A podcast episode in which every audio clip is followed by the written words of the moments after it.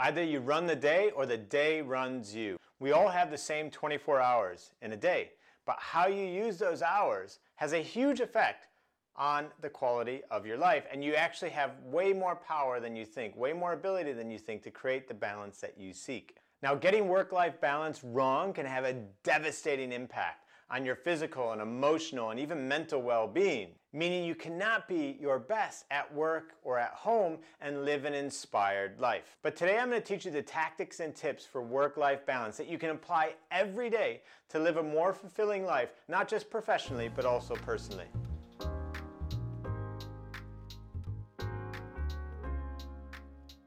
Now, let me be clear. I used to get this all wrong. I wasn't following any of these tactics and tips to have better work life balance. I was working all the time, all hours of the day, never prioritizing my health, never being, you know, home early enough to actually spend time with my family. I was not doing it right at all.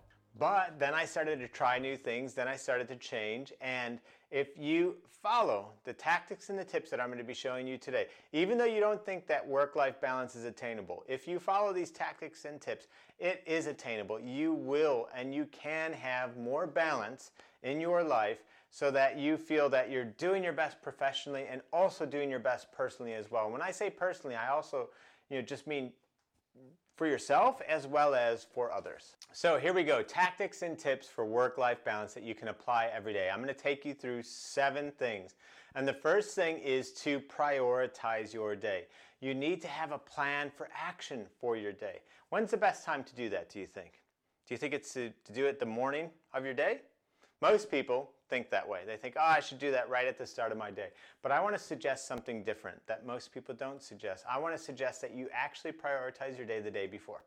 I want you to end your day prioritizing what you're going to do the next day. And I want you to do that by having a static appointment, an appointment that always happens in your calendar 30 minutes before you'd like your day to end. When that appointment comes up, you can call it your shutdown appointment or your planning appointment, your prioritization appointment, but put that in your calendar. When that appointment comes up, you're simply going to do the following. You're going to reflect on what's happened today. Do I need to update my to-do list? Do I need to you know, think about uh, any new actions or requirements? And then you're going to look at your next day. The, you're going to look at tomorrow essentially, and you're going to look at, okay, well, what's going on tomorrow? And then you're going to ask yourself, if tomorrow were going to be a winning day for me? What are the top three things that I need to achieve tomorrow? And then you're just simply going to schedule those three items in your day as appointments with yourself. And you're going to respect those appointments as you would an appointment with someone else. What do I mean by that? When you schedule them, you show up for them. And when those appointments happen, you actually do those things. You don't do other things, you do what you scheduled in your calendar. So prioritize your day by deciding what are the top three things that I'm going to work on the day before. So the day before, you end your day by deciding what are those top three things for the next day. The number two thing to have work life balance is to set clear goals.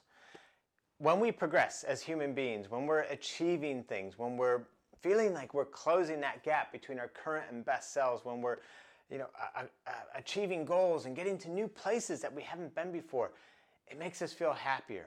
It makes us feel more fulfilled. And having clear goals, setting those clear goals, goals is such an important thing to create that work life balance that you seek. And you may have already decided what your goals are at the beginning of the quarter, at the beginning of the year, whatever that period of time may be. And if you've already decided them, that's fine. But make sure that you're checking in with them on a daily basis. What are those goals? Why am I doing them? Why are they important to me? And then use that as a bit of a sanity check on the top three things that you've chosen for the day. Do those activities that I'm choosing to work on today, are they actually going to help me achieve those goals? And if not, then maybe you want to think about changing those things up. What could I be doing? What could I actually work on that will help me with my goal achievement? You see, there's so many times in the course of a day, in the course of a week, when you might feel like you're full of busy work and doing a lot of things, but you're not actually doing the things that matter most to you. Because perhaps the things that you're working on on a daily basis that are filling your time aren't actually connected to the goals that you think are most important for your life, for your development, for your fulfillment. So setting clear goals is super important to achieving work-life balance because it makes sure that we're working on the things that matter most to us, the things that really move us, the things that will make us feel like we're living a more fulfilled life. The number three thing to create more work life balance is to make sure that you have more time scheduled to rejuvenate and recover. You can't rev your engine at the highest level throughout the day. Eventually, you're going to blow a tire or blow out the engine. I mean, if you've ever watched, you know, race car driving, for example, what are the cars constantly doing during the course of the race?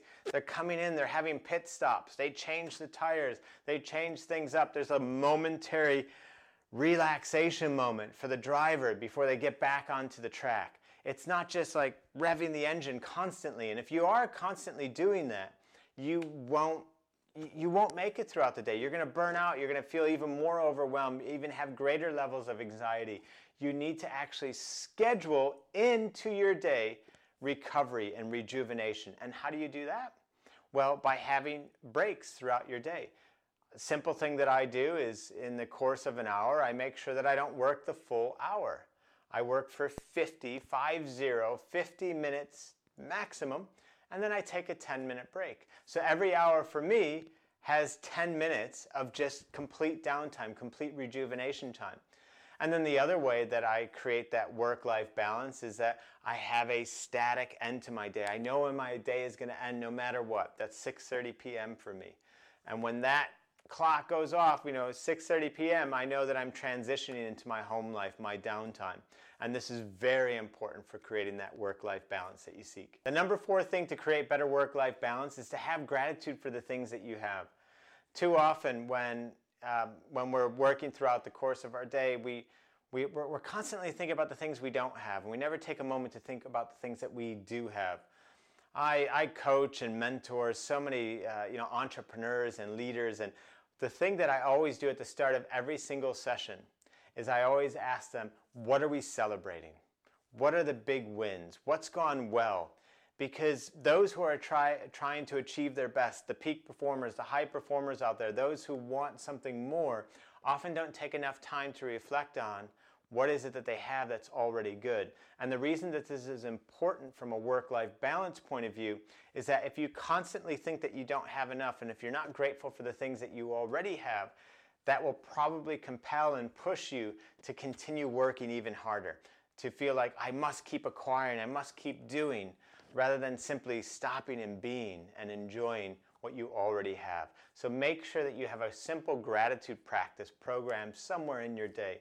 What are the top three things that you're grateful for? You can do that at the start of the day, you can do that at the end of the day, but make sure you do it somewhere in the course of your day.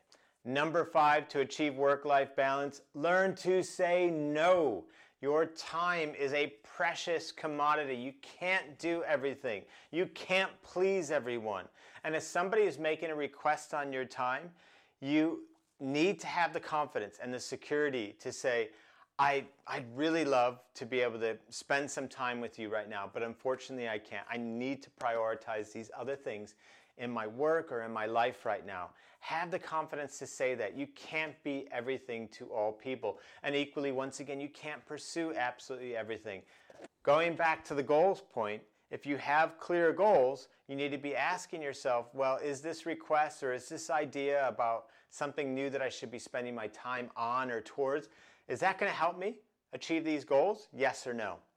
And make sure that you're consistent with that. Use that as your filter to decide what do I say yes to and what do I say no to. And that right there will massively improve and protect your work life balance. Number six, have fun. What is it that you enjoy doing? Who do you enjoy spending time with? Make sure that you're doing these things. Program into your week, schedule into your week your downtime, your guilt free play, your time where you're going to be working on hobbies or doing something or just simply reading a book or simply not thinking at all or just watching your favorite, you know, series or movie, but make sure that you have fun. Make sure you're programming that into your time. Make sure you're making time for that. It's so critical for work-life balance. And it might sound counterintuitive, but here's the reality if you schedule, if you know in your week when you're going to be doing the things that are fun for you, that are going to make you smile, make you laugh, or make you feel that sense of enjoyment, then you have something to look forward to. And when you have something to look forward to, you work a little bit more efficiently. It doesn't feel like you're just working for, you know, no end in sight. You know that you're going to have this little reward at the end of your day or during, you know, at some point later in the week. And number seven, to create more work life balance, spend more time with your family and friends. Kind of relates to the last point, having fun, because sometimes some of the fun that you're seeking in life could simply be more time with the people that matter most to you. But make sure that you're spending time in your relationships. We as human beings, we are social beings. We are designed to interact and be with others. It's programmed into our DNA. And if you're not programming, if you don't have enough time in the course of your week spending with others, spending with people that matter most to you, then it's going to feel like your life is imbalanced. If you make sure that you're programming on a weekly basis, that you're having on a weekly basis enough time with your family, your friends, you're going to feel so much more balanced. And I'd love to hear from you, so don't forget to leave a comment and a rating as well. And if you'd like to get a copy of my new book, The Three Alarms, please head over to my website at ericpartaker.com. That's E R I C, ericpartaker.com, where you can pick up a free digital copy of my new best selling book, The Three Alarms.